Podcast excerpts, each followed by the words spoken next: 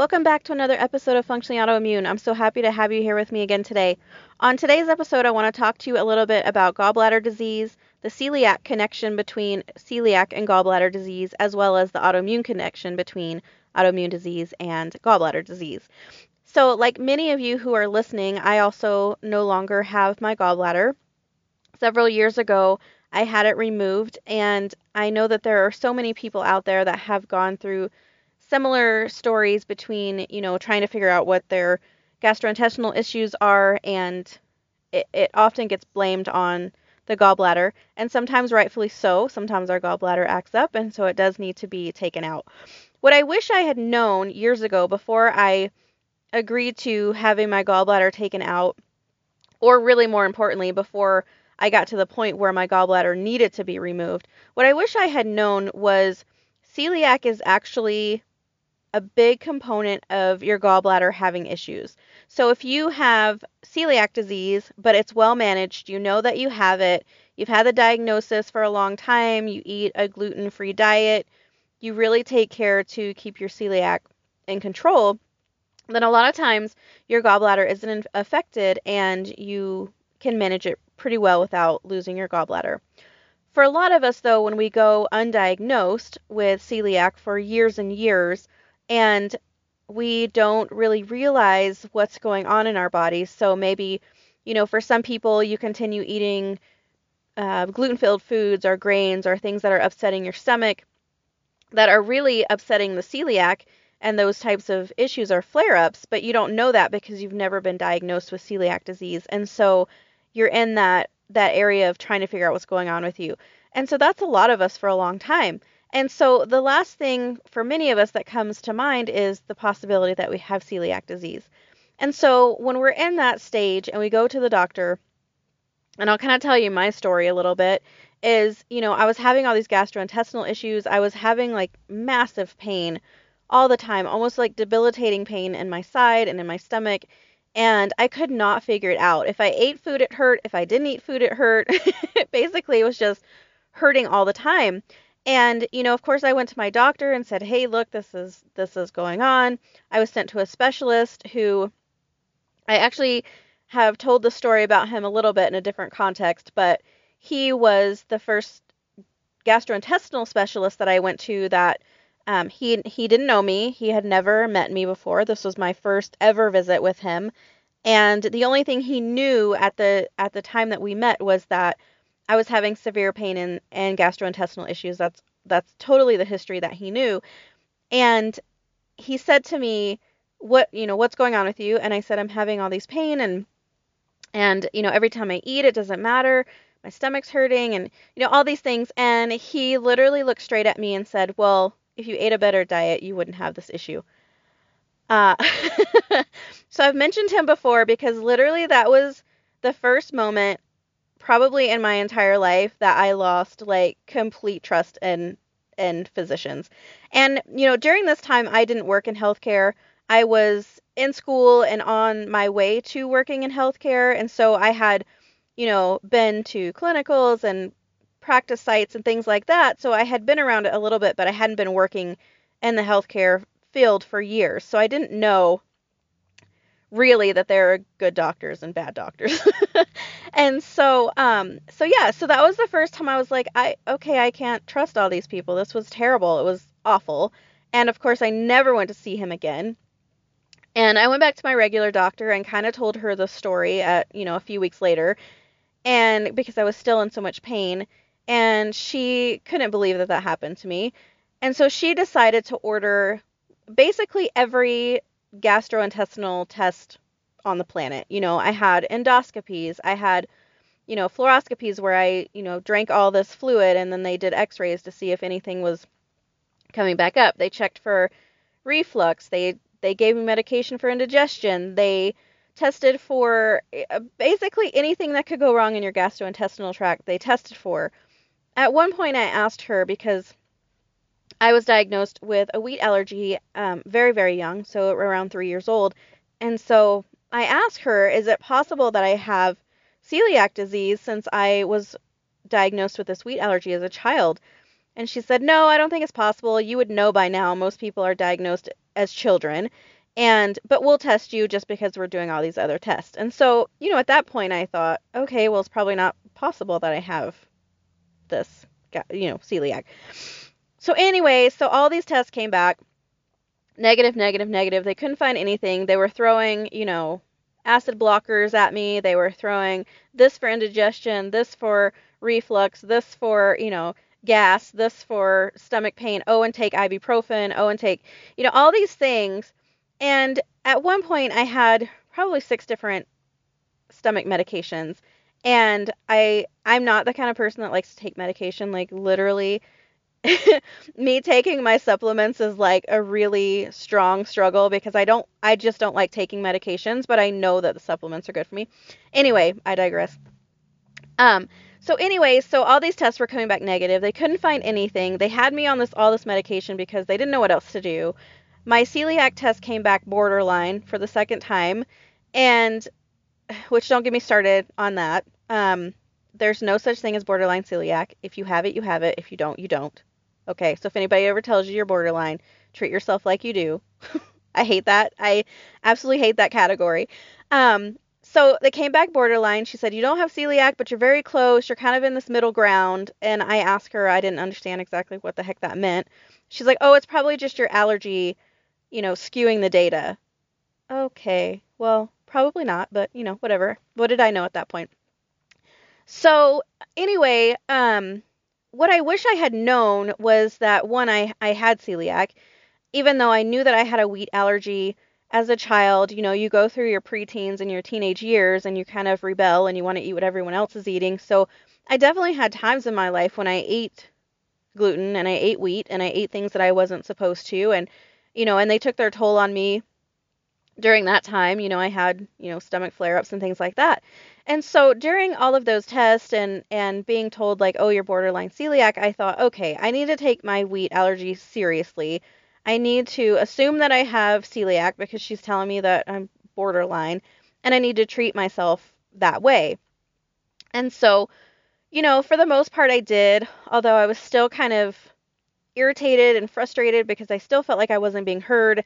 And I think a part of that was I knew what I needed to be doing, but I also wanted to prove them wrong. And so I ate really well for the most part, but there were always still times when I didn't. And I think a part of that too was, you know, even though I had a wheat allergy as a child, in my teen years, I was pretty much allowed to do whatever I wanted. So I didn't really learn all of the different places that wheat and gluten could be hidden.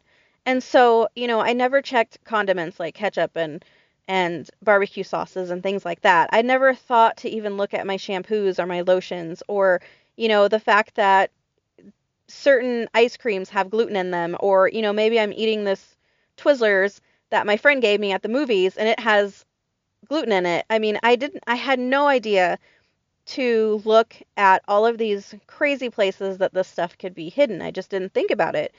And so even though I thought I was eating a fairly clean diet of gluten and wheat, I was actually still contaminated because I didn't know of all these hidden triggers. And so what I ended up learning is, you know, I was sent, I was sent back to my doctor to give me all of these results and I told her, you know, you've given me this lineup of medication and nothing is working. And so finally I think she just got sick of me and she said, "Here's the numbers to the surgeon. This is who I refer people to when they need to have their gallbladder out just go talk to him. See what he thinks. If he wants to take it out, then take it out. You know, it, just go see him. So it was basically like, I don't know what to do with you. You, you know, everything's coming back normal and you're just continuing to come and complain, basically.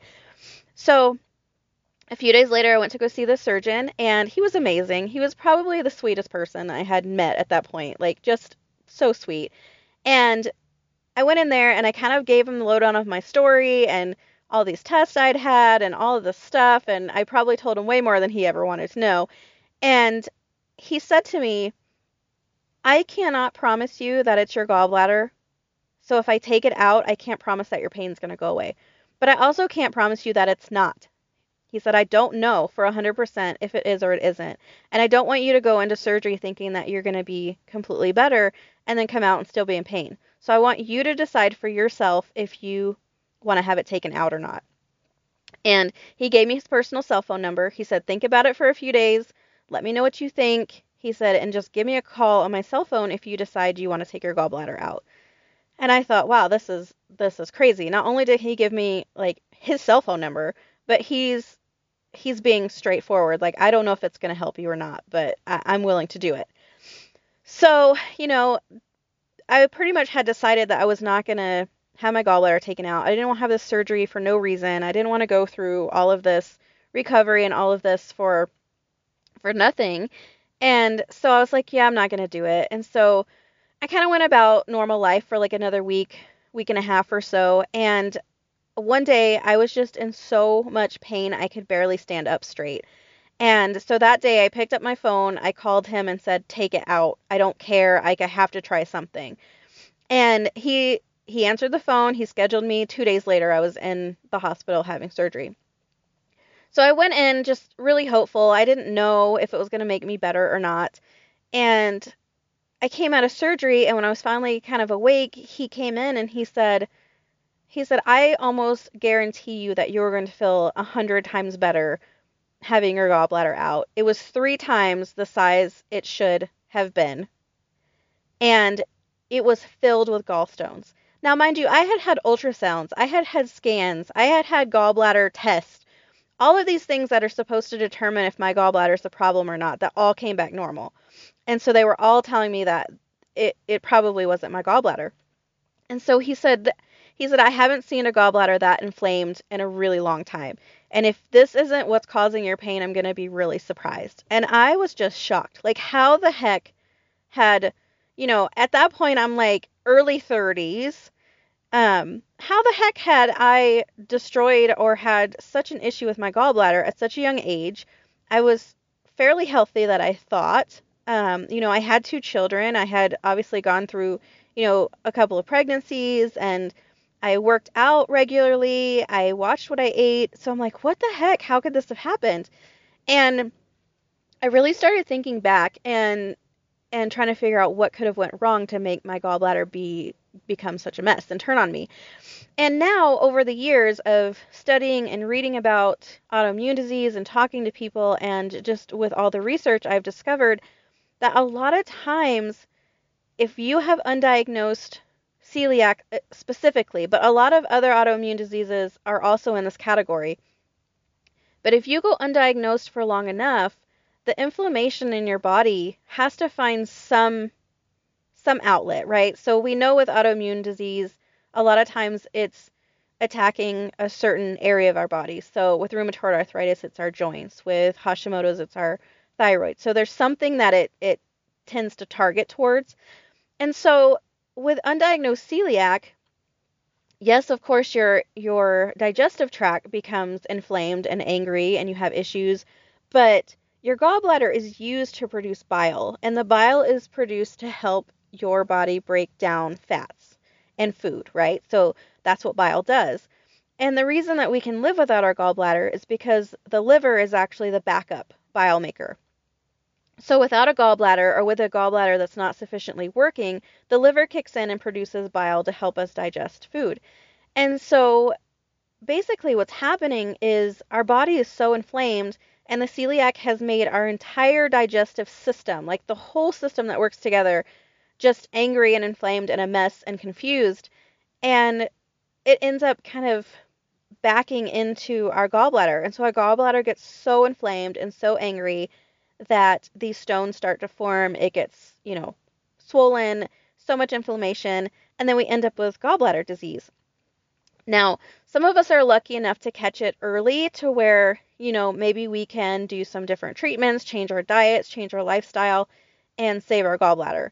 And some of us aren't that lucky. Some of us catch it way later to the point where we're having debilitating pain and we don't have any other option but to take it out because it's in such bad state which is pretty much where I was. So what what I wish I had known back then was one I wish I had taken my wheat allergy more serious through my teen years, which is hard to say because teens will be teens, right? Um, I wish I had taken it more seriously during that time and really focused on on keeping those foods out so that it didn't increase my inflammation to where it was like a chronic level. I also wish I knew initially when I was told that I was borderline celiac that that meant I had celiac disease. Um, and I didn't really I didn't really understand that. I mean, I figured I did, but I didn't really understand it until I really started studying it and I really started learning about celiac and autoimmune disease. And so I really wish going back that I had known that. So, does everyone who has gallbladder disease have an undiagnosed autoimmune disease? Probably not. I mean, there are people out there who who probably just have, you know, uh, issues with their gallbladder. And I think that that's probably the case, but I think a large portion, and I only say this because we have over 100 diagnosable autoimmune conditions that we are aware of to date. Okay, over 100. And we're adding to that list almost daily. And we have 50 million people who have an autoimmune condition or multiple autoimmune conditions, and that number grows daily. And so, I mean, we have a, an epidemic of autoimmune conditions, and celiac is probably one of the top, if we really, really paid attention and diagnosed properly, celiac is probably one of the top autoimmune diseases. And if we really focused on when someone starts having gastrointestinal issues or is having a food sensitivity or is, you know, any signs, there's so many different signs. Acne can be a sign. Uh, food food sensitivities, food allergies, gastrointestinal issues, constipation, diarrhea, chest pain, like, and I don't mean like heart attack, but I mean like indigestion type chest pain. Um, acid reflux, all of these things are actually pretty good indicators of celiac or other digestive issues.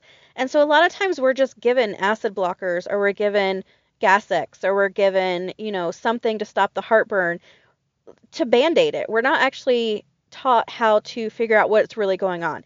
And a lot of times we're told, oh, where you have an overproduction of acid in your stomach, so we have to reduce that. Or you have an underproduction of acid in your stomach, we have to reduce that. But nobody goes about finding out why. Why why do you think I have more acid in my stomach than I'm supposed to have? Why do I not have as, enough? You know, no one ever asks why. And a lot of times the doctors don't know the answer. So it's kind of a, a vicious circle, right? So what I wish that I had known, and what I hope that a lot of you will know before it gets to that point, is if you're having those types of issues, there's something going on. Okay, our our gastrointestinal tract is almost like foolproof. Like it, nature nature didn't make a mistake. Like it knew that you need to eat food and it needs to go into the stomach where there's stomach acid and it knew the stomach acid needed to be there to break down that food so that when it hit your intestines, it could then be parted out, right? So that waste continues on and vitamins and minerals are pulled out and and brought into your body. So it it is built and designed in a way that functions to keep us healthy and keep us alive and to keep us nourished.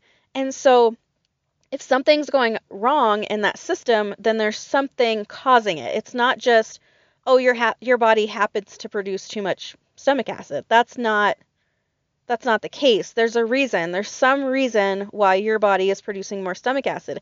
And usually it's a protective mechanism. Your body is producing more because something's going wrong and it wants to help you.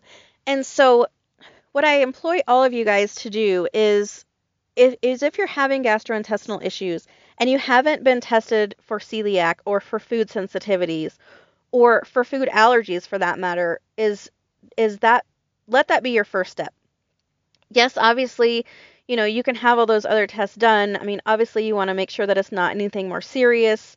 And there's so many different tests out there that you can have. They can, you know, ultrasound your gallbladder. They can ultrasound pretty much any part of your dig- digestive tract. Um, and there's several different tests that they can do to try and find issues. But I think a lot of people bypass checking for celiac or food sensitivities or food allergies as not possibly being the cause of something what seems so common as you know heartburn or indigestion when really that is really likely to be the root cause of the issue. And so i really want you guys to to make sure and not overlook those things because they can be so simple to just check. I mean these days there are at home food sensitivity tests that you can take. You can go see an allergist and they will do a full allergy panel on you Um, you can, you know, ask for a celiac test, and the doctors will pretty much, if you tell them you've been having gastrointestinal issues, you usually can find someone these days that will do that for you. And, you know, just just to make sure, just to, you know, try and find the root cause of what's really going on with you because there's there's something. There's something causing your digestive tract to go haywire.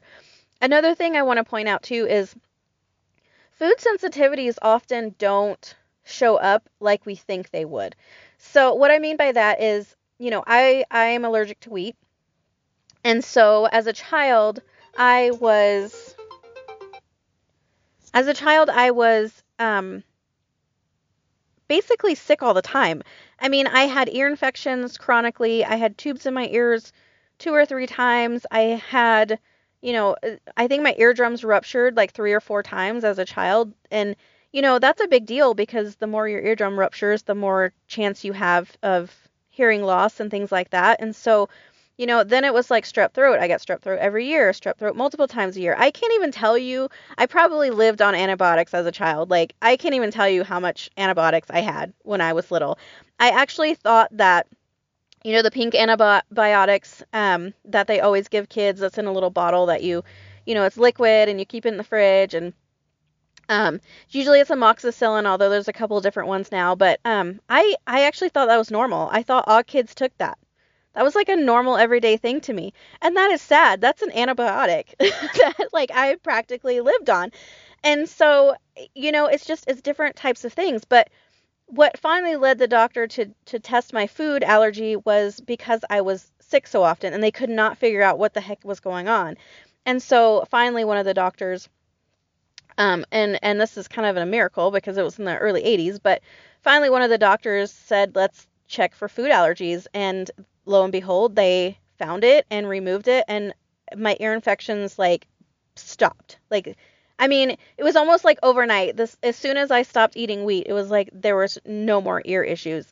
And you know, similarly, my son has um, an intolerance to milk, and he was having ear infections and um, you know had tubes in his ears and was having issues and eardrums rupturing and so, of course, luckily I had been through that before, and so I requested um, allergy testing, and the doctor was like, "No, it's not likely that it's an allergy." And I kind of told them my story, and they were like, "Okay, well, I guess we'll test him." And so, yeah, so he's, you know, he's very, very sensitive to milk. He can have it occasionally, but if he has very much, he gets a rash and he starts, you know, having issues. And so, food allergies show up in very strange ways. I mean, you would think sort of I think we think along the lines of like anaphylactic shock, right? Where if someone's allergic to peanuts and they eat it, they automatically start swelling, um, having you know like a big rash on their face or trouble breathing or things like that. But that's not always how it shows up. I mean, obviously that's that's possible and that's a very very serious food allergy. But that's not always how it shows up. It can manifest itself in so many different ways to, you know, rashes, um, phlegm, like excess phlegm or mucus in your mouth where you're coughing a lot. It can be gastrointestinal issues. It can be, you know, pain in your joint joints, swelling or pain in your joints. So if you eat certain things and then all of a sudden you feel really stiff and like it hurts to bend your elbows or things like that. Headaches can be a sign. Um, not being able to sleep, fatigue. There's, I mean, there's just so many signs. Acne is a sign of um, inflammation caused by food sensitivities. And so they show up for everybody a little bit different and they show up basically like any way you can think of. And so I think that it's really important to never if you're having issues to never overlook the possibility that it's it's a food allergy, food sensitivities or possibly celiac. Celiac is one of the most undiagnosed autoimmune conditions out there and that is partially because when it's overlooked, people don't think about it unless there's a family history of celiac. Doctors don't usually think about it. And so it goes undiagnosed for years for many people. Also, it is one of those things that if you go and you get tested for it and they tell you that you're borderline or you're within a normal range, um, you actually can have celiac and and be told that you don't. And so it's really it's really important to get your test results. Don't just take the doctor's word for it. Not that they mean harm. I think they they mean well. It's just they this is what they know. Um, but but when you get your lab work back or your test results back, don't just have them call you and say everything's normal. Request your actual values. That way you can look at them, you can look at your values. There are many websites, there are a lot of great resources, you know, myself, other functional medicine coaches, functional medicine doctors, um, integrative nutritionist, functional medicine nutritionist. There's tons of people out there that have lab values that you can compare your labs to, or you can reach out to someone and have them help you with your lab value. There's lots of people out there that can help do that. And so if you get a celiac test done and you get those values back and you get a phone call that says you're normal, ask for those values and then, you know, ask for a second opinion based on those values or look up the functional medicine version of those values yourself so that you can determine if you are in fact borderline, which I don't like that word. um, because remember, if you're borderline, you're celiac. Um, so that way you can at least find out if you're celiac or not. And it really, really goes a long way to saving your gallbladder if you can determine what those food allergies and sensitivities are, or if you have celiac early on, because it will literally save the life of your gallbladder because your gallbladder takes the brunt of all that inflammation and all those issues. And so you know, it's really the first line of defense in saving your gallbladder. So I really hope that you guys can do that. If you're someone who's already having severe stomach pain, you're already having issues with your digestion, you're already seeing a doctor, they're telling you there's no chance that it's your gallbladder, um, ask for more tests. I mean, seriously, more often than not, I've talked to so many people, even in the last couple of months, who were told there's no way that it was their gallbladder was the issue. And you know weeks later they were in the hospital having it removed. So ask for as many tests as possible. If if you're not getting anywhere ask for a second opinion. Have somebody else check it out for you. It's okay to see one doctor and them tell you no you're fine and go see another one. It's totally okay to get a second opinion. And you know get get the right test like i said i had every test there was i literally had ultrasounds of my gallbladder and they all said there's nothing in there there's no there's no inflammation, there's no swelling, there's no gallstones, everything looks fine. And then when the surgeon took it out, he said it was literally full of stones and three times the size it was supposed to be. In my mind, I'm thinking you should be able to see that on an ultrasound. Like you should be able to measure my gallbladder and you should be able to see all those stones. But the fact of the matter is, you know, depending on how my gallbladder was was positioned when they ultrasounded it, it could have measured normal and they just didn't see all the swelling um, towards the back end, it could have been so full of gallstones that it looked like, you know, one one big substance because there should be liquid in there, right? There's bile.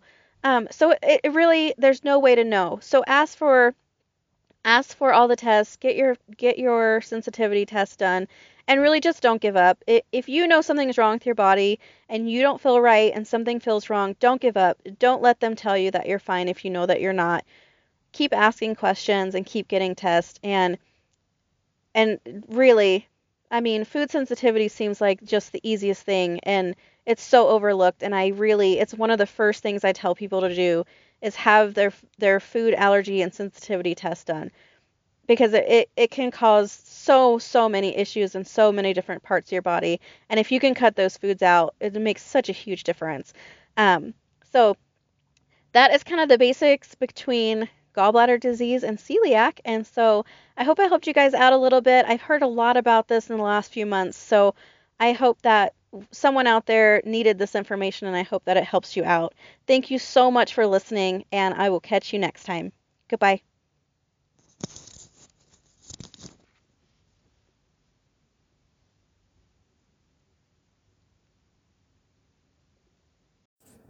Welcome to the show, and thank you so much for listening. This episode is brought to you by Athletic Greens, with 75 absorbable vitamins and minerals in just one scoop per day. I've increased my energy, immune function, and so much more. AG is a non negotiable part of my daily routine. For your own risk free AG plus 20% off and free vitamin D3 K2 supplement, go to www.athleticgreens.com backslash functionally autoimmune, or look in the notes of this podcast and you can find the link there. Trust me, you want to add athletic greens to your day. It makes such a huge difference.